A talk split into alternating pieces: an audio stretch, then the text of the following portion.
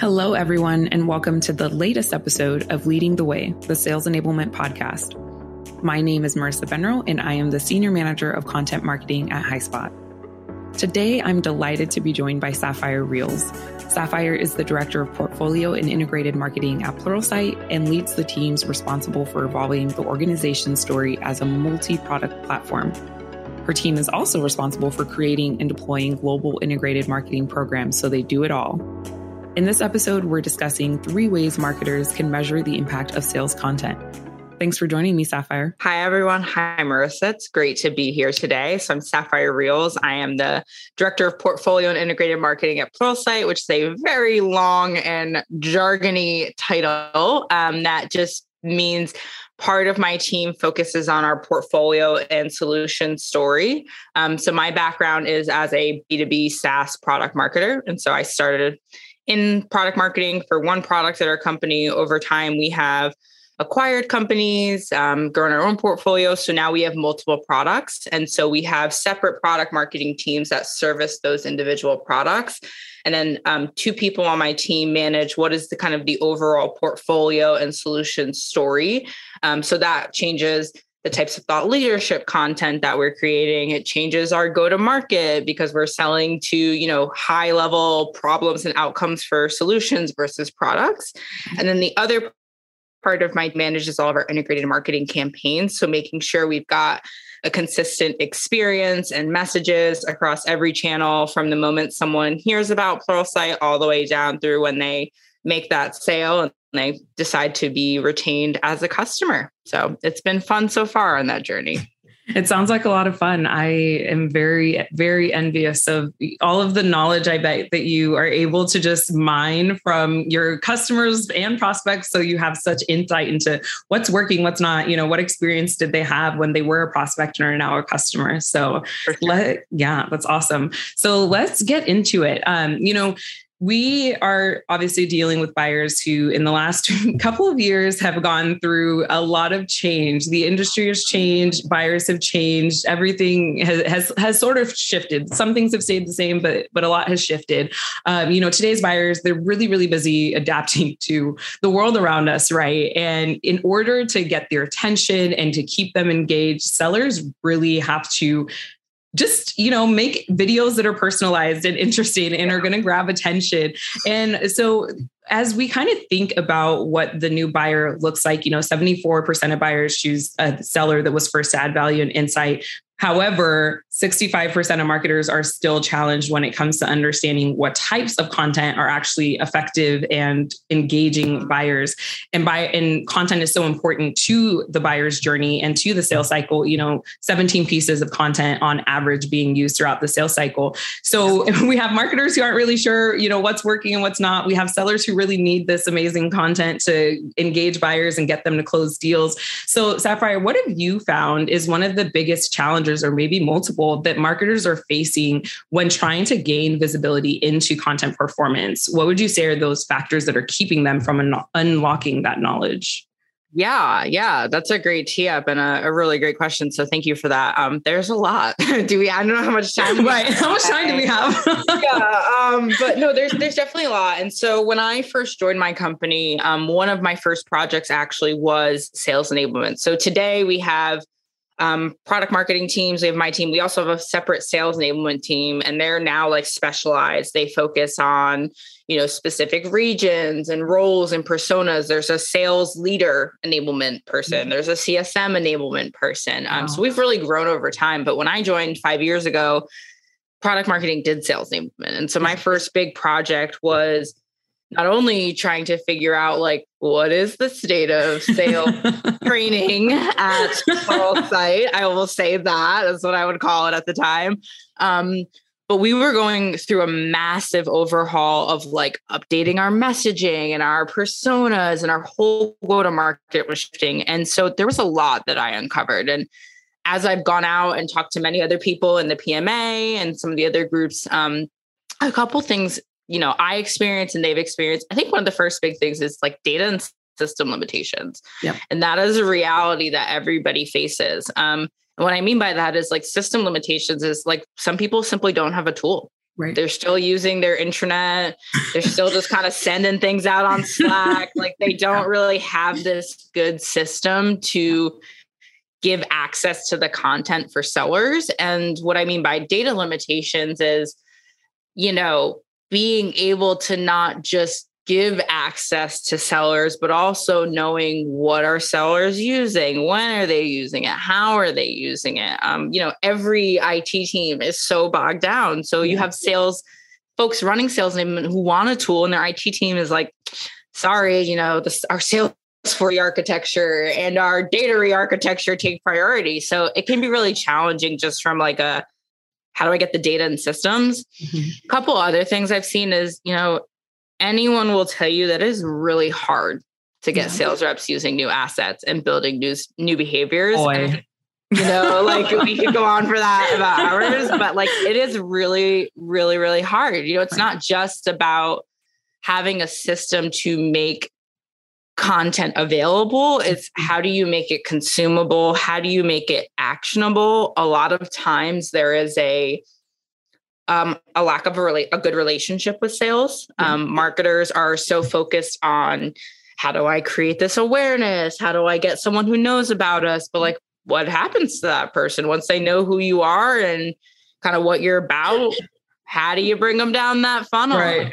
there's definitely a gap there and you have to be able to really build relationships with your sales teams and you know even broader that customer success if you have professional services teams you have support teams like those are the folks who are in the trenches every yeah. single day right and when they don't trust that you understand what it's like for them to be in the trenches it's really hard for them to say like i'm going to go use this new marketing asset that you've mm-hmm. created there's almost this like bias that right. those folks have um, and and sometimes that comes from a feeling of like look, the marketing content that you're creating, like it lacks my buyer's perspective or it lacks this type of conversation I'm actually having in the sales cycle. Um, and so, yeah, said simply, like a lot of data and system limitations, um, a lot of relationship and trust issues, and then a lot of the relationship and trust issues kind of come back to this feeling of like marketing doesn't actually understand how I'm talking to my buyers or what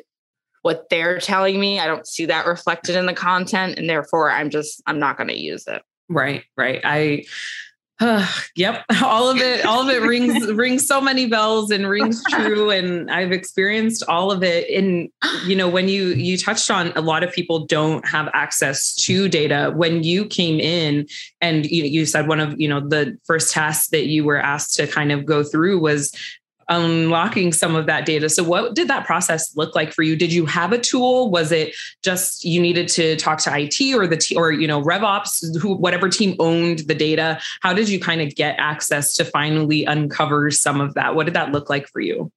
It was messy and hard. I don't wish it upon anybody. We had nothing. Like yeah. the, at the time, we just had sellers who had things like saved saved on their desktop and like yeah. i i went to you know one seller and they're like i'm using this asset from like 2012 yeah. and you're like it's 2017 you know homie oh, what are you oh, doing you know right, so right. it was highly manual we didn't have you know we had like an internal intranet where people uploaded their content and like yeah i could see how many views it had but i had no context of like who in sales was using it how were they using it? Um, and so one of the first things that i did is like partly this was about building trust and partly it was about understanding what's available is like i just went to sales leaders and i was like look i know your teams are using some sort of content whether we provided it or they yep. created themselves like they're using something. So like who are those sellers who are super high performers? Yeah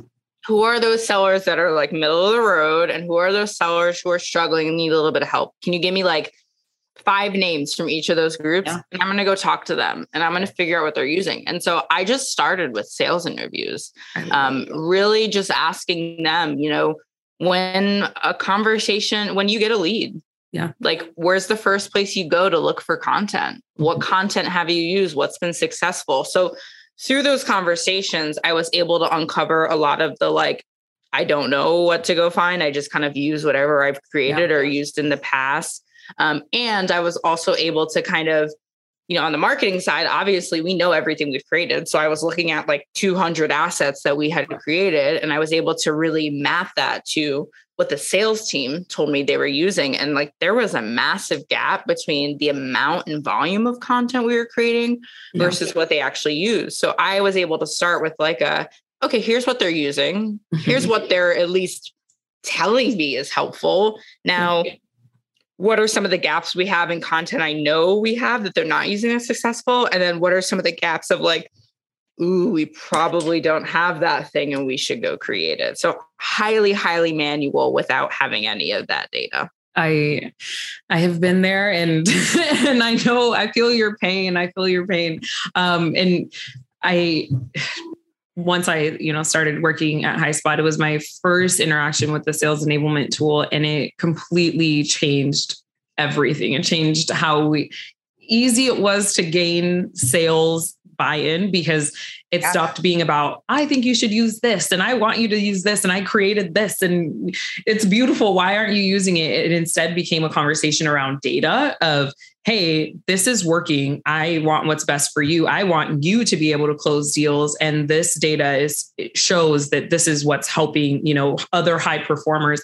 And so it was so nice to use data as this um you know, as a partner in crime to, to go to sales and ask them, you know, what's working, what's not, but then also what do they wish that we had? And sometimes, you know, case studies are, are always a pain point. I feel for every seller or sorry, every marketer mm-hmm. of, well, we want yep. more case studies. And it's like, we actually have 12 that you've never used. so yeah, maybe case yeah. studies, maybe it's findability, right? Maybe it's search is actually the problem or, you know, findability. You didn't know it existed because you're asking for something that does exist for, you know, uh, so in the vein of of you know the importance of that data, because you, you said if you don't have it, and we kind of went through that. So once you do have it, to really understand how much value your content provides to your sales team, I I think you have to know what content one is being used. So what are they adopting? What are what is their toolkit, right? Of the five assets that, like you said earlier, as soon as you get on that, you know, demo, what are you using? What is your go-to? But then you also have to understand just because they're using it doesn't mean it's working. So then having that visibility into what's actually engaging yep. customers and what they're clicking into and what they're finding value with. And then also, you know, what I just touched on the findability. How are you searching for content? How are you finding it? You know, um, and I think a lot of that is is really you have to have you know data to really help you kind of get some of that unless you're having those interviews like you said so my question to you is what would you say is the first step into kind of unlocking content performance insights? Like when you have the information and data and, and you know maybe if you don't what was your journey to kind of unlocking content performance yeah, that's a that's another great question. I, I think a lot of what you just hit on are, are the types of conversations I were was able to had once I had data analytics. Yeah. Like I started with that really manual process, and it was mm-hmm. a really simple conversation to go back to not only my leadership but sales leadership to say, look, I know that we have like 200 assets mm-hmm. available and here's how they are mapped to different kind of conversations and I know that it's not surfaced in this way to you right now like right. I know that when you go into this tool this intranet, you just see a long list of like one sheet, PDF, right. like you know, overview, case study, and like, how the hell am I supposed to use this? And so, not having the data helped me create the vision of like, well, what if we had the data? Mm. What if I was able to tell you that we actually do have a ton of content that can help you with a first line sales call or mm-hmm. a competitive conversation. It's just right now, it's really difficult for your mm-hmm. sellers to access. And I don't have any data back that shows me how they're using it, mm-hmm. when it's successful, what types of customers are engaging. So, yeah, it was really that first um, doing the manual process to help me paint that vision for what we could do if we had data and analytics. And it, it was really just vision casting to say, what if I could tell you this? And the sales leaders were like, hell yeah, I would love you to tell right, me that. Right. Like that'd be great, right? Because then those are the types of things they take back and they coach their team. Like sales enablement is just setting up sellers for success. Obviously, there's so much that goes into it, but like coaching of a salesperson comes from a sales leader. So if that sales leader has very specific data and information to say, I heard, I hear you. Your job mm-hmm. is tough. I hear you had this challenging conversation. Yep. Have you thought about using this battle card when you're in that competitive conversation? And they might say, like, no, I didn't even know it was available. So yeah, just not having the data and like knowing what we could create set me up. So it's definitely getting those analytics first step. Yeah, that's awesome. I I love everything that you're saying, and it, it, rings so true. And I think you know most marketers have have had all these experiences that we're talking through.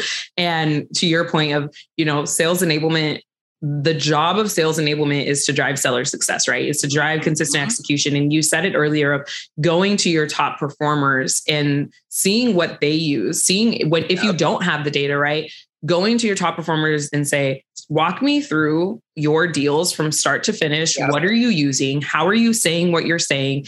And that's such a great place to start. And then when you have data, it, you put less burden on the sellers. It's you saying, "Hey, here's what the data is showing us is working and here's what, you know, Kevin, the amazing performing high performer hits goes over numbers every quarter can validate that yeah, and Kevin is the top person who pitches this as you know more than anybody else and it's showing in the data. And so it helps to have these conversations again because sales and marketing will always will always have our our attention and and you know different points of views on things. But right. I think when we come to the table with information that is really valuable that helps sales leaders have like you said those tough conversations of i know you're struggling. Mm-hmm why? You know is it that you don't feel like you mm-hmm. have the content? Okay well you didn't know this existed. Here's this battle card you know. Or hey you don't feel like you have content that's really speaking the way and you, it just allows us to have more effective conversations overall. And i think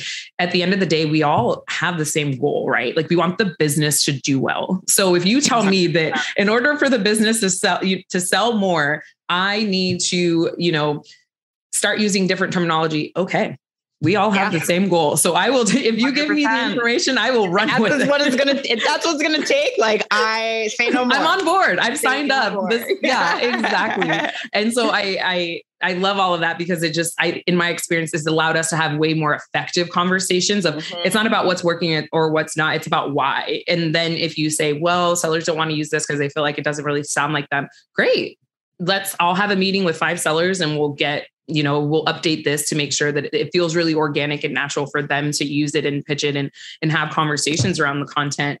Um, and one question that sparked as, as you were talking that i don't want to forget to ask is how do you measure the success of content and your assets? Do you kind of go in do you have a set number of uh, do you have a set benchmark for success in terms of like what you want to see for engagement or what you want to see for internal usage you know when you launch campaigns or or just assets themselves maybe a battle card is it like we want to see it used at least 50 times in a month or what does that look like when you're kind of going through the process of cre- of creating what success looks like for your campaigns yeah, that's a good question. I think it's totally dependent on the campaign, of course. But like when I'm setting up a campaign, you know the things i'm thinking about are like what are the what are the objectives we have mm-hmm. with this mm-hmm. campaign right from a marketing perspective like we are trying to build pipeline for right. our business and that looks like bringing new leads into the funnel it looks like ensuring that those leads you know we've got this we call you know tier 1 marketing qualified contact right that goes straight over to sales and gets followed up on so i'm looking at you know, how many leads are we generating? How are those being handled off to sales? How many of those are surfacing an opportunity? And so from a campaign perspective, like there are goals that we have around these campaigns of like, I need to get, you know, at least, I'm going to make this number up, right? Mm-hmm. It's really low 50 people to raise their hand right. to act off of this marketing content and to reach out to sales. And so when we create assets for campaigns and a lot of those assets sure there's a lot of top of funnel mm-hmm. very high level thought leadership but we also work with our product marketing teams to make sure that we have very kind of product specific content when that conversation gets to the bottom of the funnel um, and so part of what i will look at is every time we go into a campaign, I'm looking at what does our sales team actually use? So, like from an mm-hmm. internal usage perspective, I don't have some set number, but if I know we've created a series of content for this campaign for sales in the past yeah. and they haven't used any of it, yeah. that is a really big area for me to go figure out what's going on. Do they not know about it? Yep. Are they not confident in it? Do they not know it's a like? Do they not know it's available? Right? There's a lot of different places to go. Um, so I think I, when I think about internal usage, to me, I think about that as a leading indicator. Mm-hmm. Right? How many reps are using this content? What types of segments and are segments are they servicing? Are they using this content once a week? right. every day. Like how often are, are they engaging and interacting? And that gives me a leading sense of like, is there some sort of training or enablement we need to do to make sure people know it's available? But I think what's even more important that I look at is um, understanding internal usage mapped against mm-hmm. external engagement yes. and understand it's it's one thing to know, hey, a sales rep has used this sales script, you know, a mm-hmm. hundred times sales reps have used this. What's more powerful for me to know is, hey, this has been used a hundred times, and 80% of the time, a rep using the sales script leads to a second conversation. Right.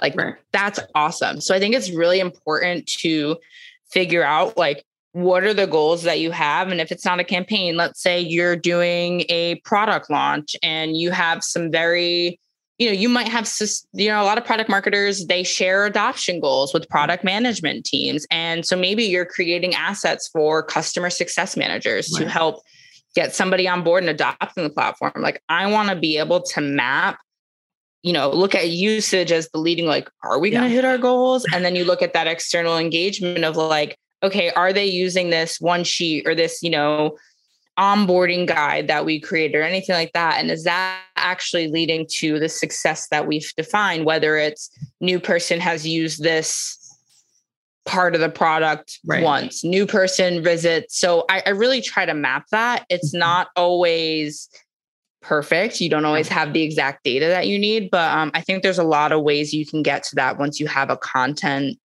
um, some sort of content management platform, some sort of sales enablement platform, you know, like you're really able to get into those details of like okay within this time frame where we've launched this campaign or this product here are mm-hmm. our goals here's who's used it and here's how customers or prospects actually engage with it so right. you have to be able to map those things and you have to be really really clear on the goals um, so like said simply if you're focused on some sort of you know, creating awareness, right? Maybe you've got a product coming a couple months down the road and yeah. you're trying to create some awareness and excitement and buzz about what's coming. And you've got this really awesome top of funnel white paper that's, you know, bringing leads to sales and they need to follow up on like what I'm tracking there looks very yeah. different from, oh, I'm trying to stand up, you know, th- I'm trying to get somebody to adopt this platform. Right. So you gotta be really aware of what your objectives are and, and marry those two things. Um, but it, it's always going to come down to how are people using it internally and um, how are folks externally engaged with it? Maybe it's a specific segment. Yeah. Right? right. This industry it's really resonating with this type of persona.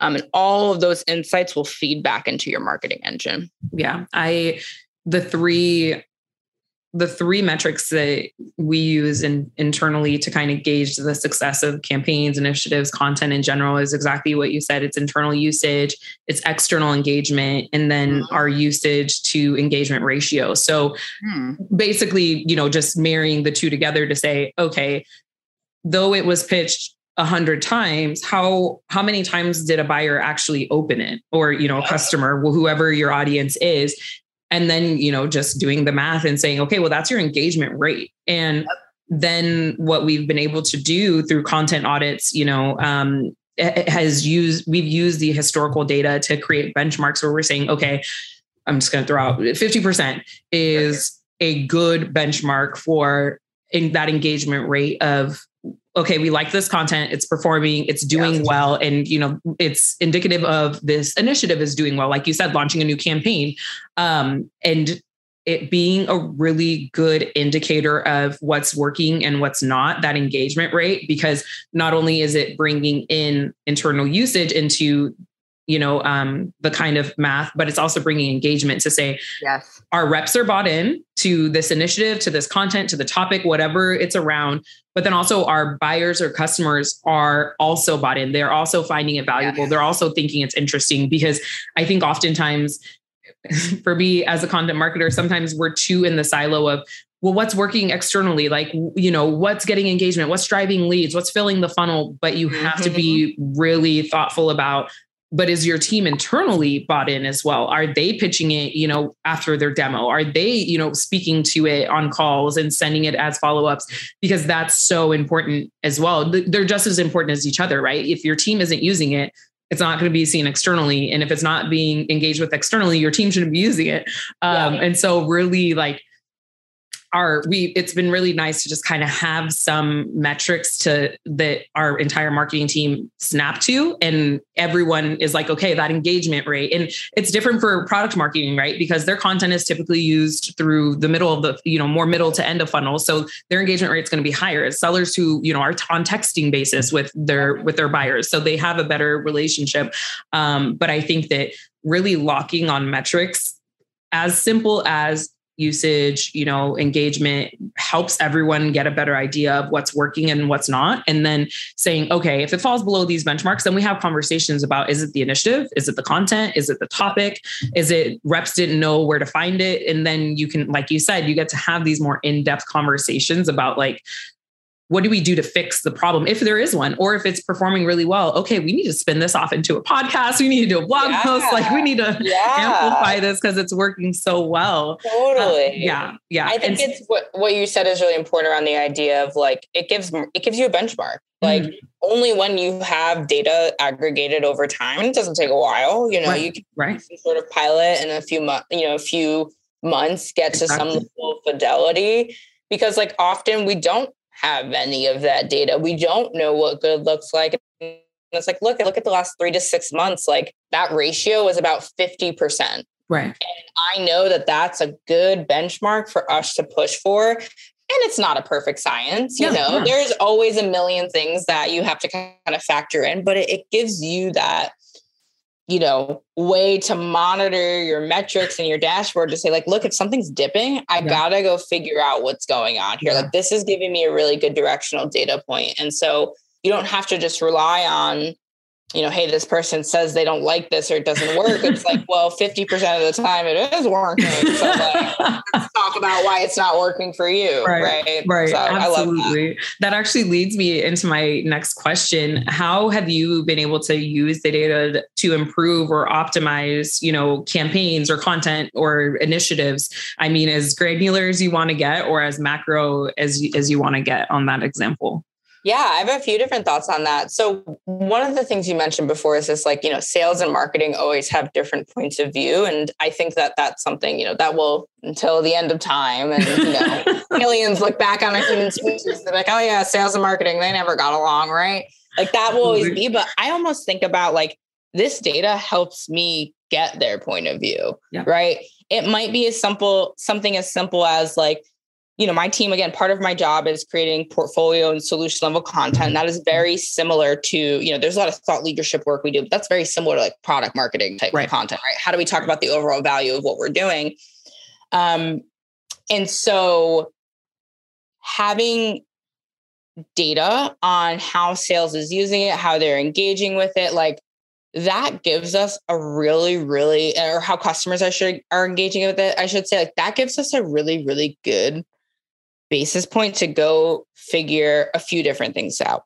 Mm-hmm. One is yeah, like who should we be targeting with yeah. marketing, right? If I know that this specific talk track and messaging that is apparent and you know these 10 assets are working really really well for financial services for our sales reps as they've had these conversations like i know from a campaign perspective wow, we should probably have something that speaks to financial services, or maybe there's a specific problem that financial services customers have, right. and we should go make sure that they're a focus for this campaign. So, like, it really helps me get clear on like who might we target and also what's resonating. You know, mm-hmm. I think one of the things that folks who have not been in sales or maybe haven't worked with sales as closely in you know different variety of formats is a lot of the times the content that marketing teams create and i say this lovingly because like this is part of my job now and it's you know lab- a labor of love like it's not very actionable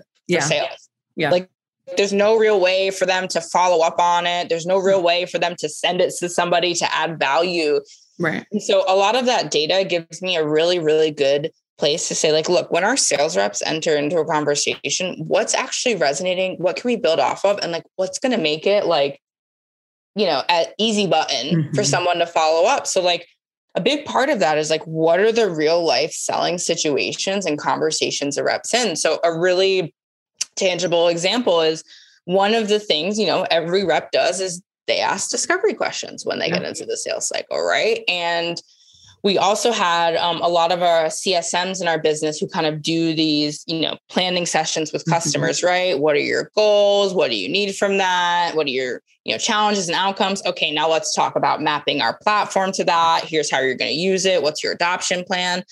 All of those conversations aren't happening until someone's in the sales cycle or until they've already, you know, signed on and been a customer. So a lot of what that data helps me do is bring those topics and mm. areas of discussion way yeah. earlier into the funnel and also quite frankly best practices so we were able to build these like planning worksheets where we said we're going to publish a you know thought leadership report about the state of the market for our industry yeah and we're going to follow from that piece marketing is going to send these planning worksheets that say look like you got to make the most of 2022 yeah. here's some data here's how you plan to it what's in the planning worksheet is exactly mapped to the discovery questions the sales rep's going to ask and it's yeah. exactly mapped to the planning process the csm is going to undertake and so that marketing content perfectly right. sets the sales rep up to have a conversation and so it's yeah. getting us on that same page right and because i have all this data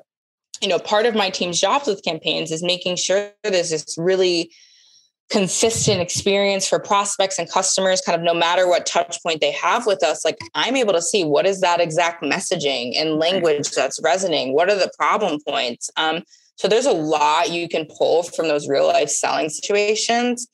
And i think to that point of sales follow up like when i'm building a campaign you know i'm thinking about like what's the best CTA from this? You know, is there an opportunity to drive someone to a sales conversation earlier? You know, maybe with our webinars, we tend to just say, you know, here's a webinar with a customer and we're going to send mm-hmm. you the on demand link as follow up. Well, yeah. that's a really good opportunity to have someone reach out for a demo. Right. Um, so having data on what sales is using, what's resonating with our customers helps me figure out where can I start those conversations or thoughts earlier in the funnel? And then where are the gaps? Like, if mm-hmm. we're creating this really high level thought leadership content and it's not clearly connecting to our yeah. products, like maybe I need to go work with our product marketing teams right. to have some more product specific content, you know, to move people down. So there is I mean, like I feel like the world is my oyster when it comes to from this type of data. I could go on and on. Yeah, I that is such a great idea to the example you provided. Look at what works well with your customers, and then say, if this is what when they become a customer they care about and they're using us mm-hmm. for and they're finding value in, this should be a topic that we go position for prospects because Absolutely. we want them to be a customer and this is you know what our customers are using us for so therefore we have this topic already baked that is a great and it makes it I'm taking notes right like it makes it so much right. easier for the salesperson because you know obviously you're selling but you're also yeah. having the conversations around how are we going to make you successful exactly. and so you've already you've already teed them up and the customer has already been thinking about this or the prospect i should say and it makes right. you more strategic exactly like, it really you, you want does. them to see you as the partner to get them to mm-hmm. the future state that they want to get to so why not take that evidence from people who are already at the future state and say this is the value that they found this is what they find most interesting and just repurpose it for for the prospects that is a, a wonderful i'm works really well for marketing yes. and sales as well because a lot of the times what you find are those angles where you know obviously the discovery co- questions you have are you know you want it to be specific to your business so they get right. to the point of like yes is this person qualified you know as a mm-hmm. potential customer right so obviously sales gets that but it also open like broadens the scope for marketing and what i mean by that is like you know every discovery question is going to have like 10 million other things a business needs to be thinking out that don't directly relate to your product. So like yeah. it makes your marketing story stronger because you're able to find those problem spaces and opportunities and ways they're currently doing it that are probably you know not the best that you can start to talk about it so it definitely services a lot of different people when you do that i i love that um we probably have some some listeners that maybe are not all the way bought in yet still teetering on the importance on the importance of analytics. Can you share maybe one story one anecdote of a win that you experienced through using utilizing this data and the content process that we just kind of talked through? So obviously that last one that you just said sounds like it was an amazing campaign. I'm sure performed extremely well. But what is, you know, whether it was a seller who was not necessarily bought in on something and then using data, or if it was just a campaign that came out of, you know, utilizing data that has performed really well. Yeah, yeah. I have a couple quick examples that I that I'll give. Um, I think one of the first things, like when we launched our new platform and we started to get data, mm-hmm. is we actually saw low usage. Like people just weren't using it, and at first we were kind of like, oh, you know, just like it's hard to change behavior, right? Uh, and like as we started to dig in, you know, I'm I, you know, I was newer in my career in sales enablement. Like, sure, I knew the marketing funnel. Did I totally understand the sales cycle? No, right. you know, and it showed. Like, mm-hmm. our platform was completely aligned around like top of funnel content, mm-hmm. middle funnel content. Yeah. And when I would train them, I'd be like, here's how you go into the tool here's how you search for a one sheet, right? Mm-hmm. And so like two a month into launch, I'm like, why is nobody using this? And I was able to go in and see there was low usage and I knew there was high performers and they had low usage. And so I went and talked to those people and they're like, nobody knows what mofu, tofu, and bofu is. You know what I mean? Like on the sales side, that means nothing to me. And also like right. the training that I received was very general on the tool. Like, mm. and so that allowed me to go back to the drawing table to say, like, okay, got to realign my content to the sales cycle. Like that was a fast learning for me at the start yeah. of my career. And the second thing was, I think you mentioned this before, but like training them in their daily workflow. Like, look, imagine you're on a call with a prospect and, you know, they're like, cool, love everything you're saying. I'm actually not the decision maker though. Like, could you send me something really quickly so I can, you know, forward it to Bob, my boss? Like, imagine if you could just go into the tool and search like one sheet for you know bob and financial services right and send that to them. So the data of low usage gave me a way to figure out how do we better align to what you said sales language and terminology and the work that they do. Yeah. A second big thing that we noticed was like there was a steep drop off in um, content usage when folks started going into the proposal stage. And so one of the things I was able to do was recognize like we didn't have a good proposal template. Yeah. Um, and not every cost, not every deal needs a proposal, but I also think there is no harm in sending like a very well thought out here's exactly what we're going to do for you right if you're not in an industry that has it and so we were actually able to create a proposal template yeah. for reps to use and they started using it and driving more deals so it helped me find like what are those content gaps. And as a product marketer, I loved it because I said, I know they're using this and they're actually going to represent our product with the messaging and the value right. as we intended. Exactly. Um, a really big third thing I think um, is optimizing your own team's time. Uh, you know, we have all, and if you have not yet, you will go through the process of sales reps requesting any number Ooh. of assets for you. and you're just like, we have that? Yeah. Or like, you know, or like that we've tried that and it didn't work.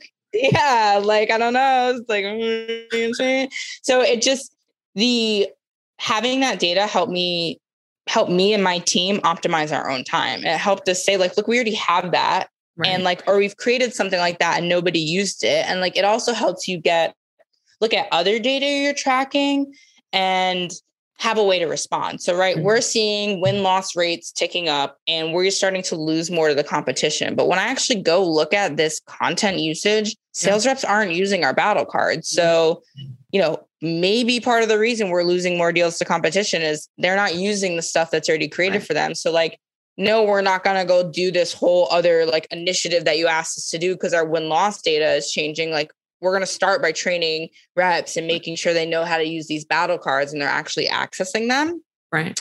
Um, and then I'd say the last kind of quick win that we've had is you kind of mentioned this idea of like high performers and you know mm-hmm. sellers want to hear from sellers like them who yeah. are successful i think that's like one of the number one things that we've been able to do like i'm able to go into the tool and say you know sally over here in our european you know customer base mm-hmm. use this asset you use these 10 assets through a sales cycle it shortened the deal it landed a bigger sales uh, you know, a bigger deal. And I'm actually not going to tell you about it. Sally's going to tell you about it. Sally's going to tell you about the assets she used and we let the sellers lead those conversations. Right. So like that also takes time from my team yeah. and it just provides way more credibility. So like everything from knowing where there's low usage and how that relates back to the bigger work to you're doing to like where there is high usage or one person using it or a team of people using it and getting them to tell that story for you yep. will really really do wonders for you and, and the work that you do as an enabler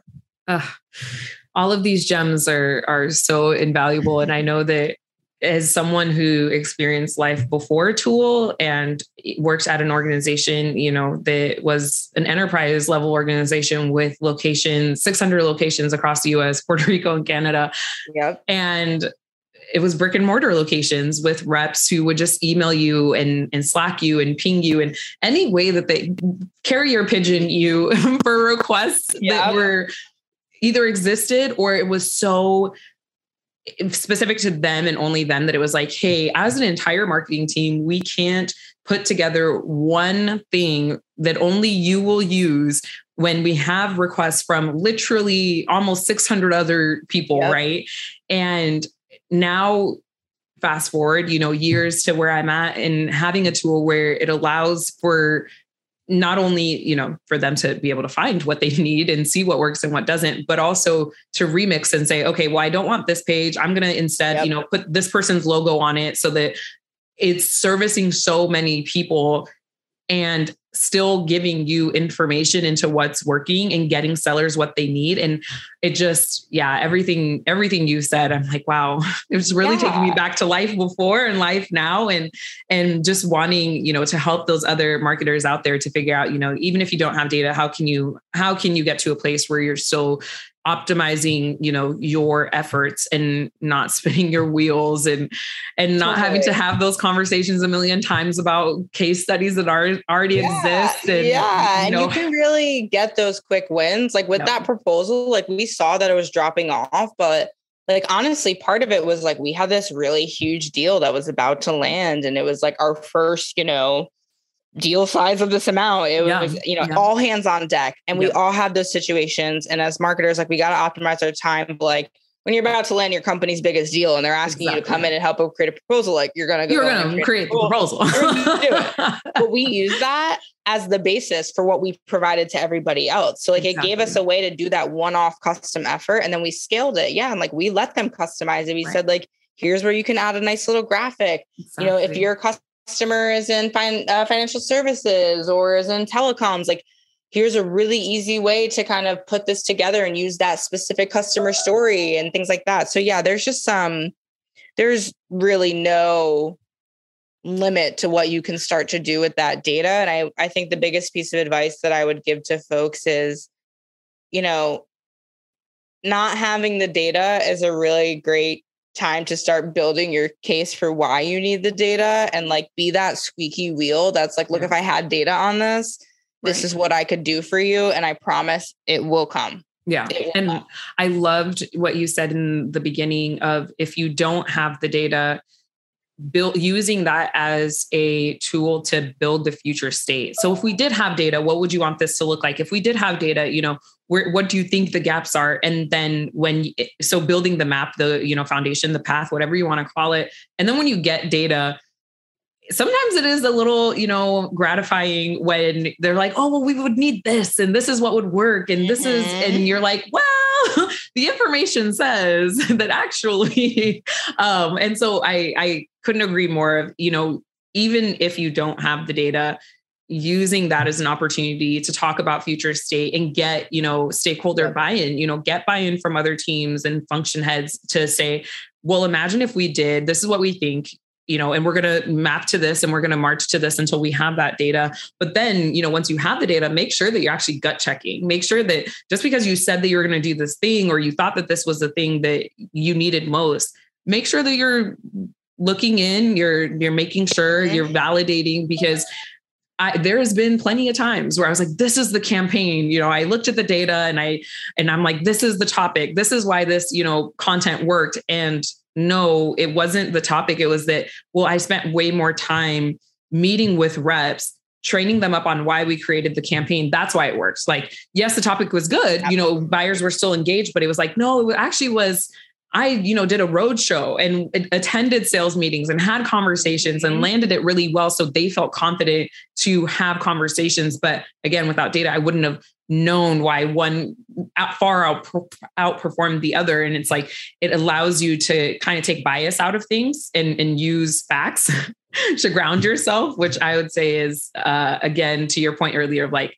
makes you efficient with your time. It saves your team time. It has saved my team tremendous hours of like, well, this already exists, or we tried this before and here's how it worked. It didn't and it's objective. It's, it's objective. Exactly. You can't argue with it, right? It's like, here's what it is. And I think one yeah. of the one of the other small tip, you know, I know we're wrapping up. Yeah. One of the things you can do, we did early on, um, and I don't think we still have this today, just for yeah. the sheer size of our sales force, but we actually took the data, you know, a lot of the times the person who owns the sales enablement tool is not a sales leader and they're not in like the admin view. So right. we actually took some of that data and like we would share snippets. We would also like pull that data from the system and build a little dashboard and we would yeah. allow sales leaders to filter by their name for their team Love and they that. had a dashboard of yeah. like here's exactly what your teams are using here's how it's engaging and like yeah. we put that in their hands yeah right and yeah. so there's just there's just so much that you can do with this data um and and you know the yeah the possibilities are really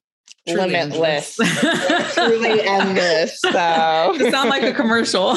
I know, I know. It's a good tagline, uh, man. Well, Sapphire, I could talk to you for hours. This has been an absolute pleasure. So thank you so much for your time. Thank you for joining us. Thank you for all of your expertise. I know that our audience is jotting down notes. I know there's plenty of things that I am excited to implement and and work on. Um, so thank you, thank you so much for your time today.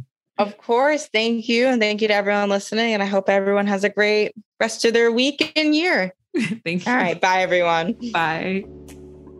Thanks so much for tuning in for the latest episode of Leading the Way. If you're looking to enhance your sales enablement credentials, Product Marketing Alliance has just a ticket in the form of Sales Enablement Certified. No matter where you're at in your product marketing journey, this course is packed with real life examples, case studies, expert tuition, templates, and activities that you need to build and scale awesome sales enablement programs. Delivered by Sapphire Reels, Director of Portfolio and Integrated Marketing at Pluralsight, the course will help you articulate the importance of sales enablement and sell it internally, design a sales enablement program from scratch based on business objectives and sales needs, launch and iterate sales enablement programs, demonstrate the importance and impact of sales enablement on the business and revenue generation. Enroll on the course now at pmmalliance.co forward slash sales enablement certified and get all the tools you need to design and launch impactful sales enablement programs.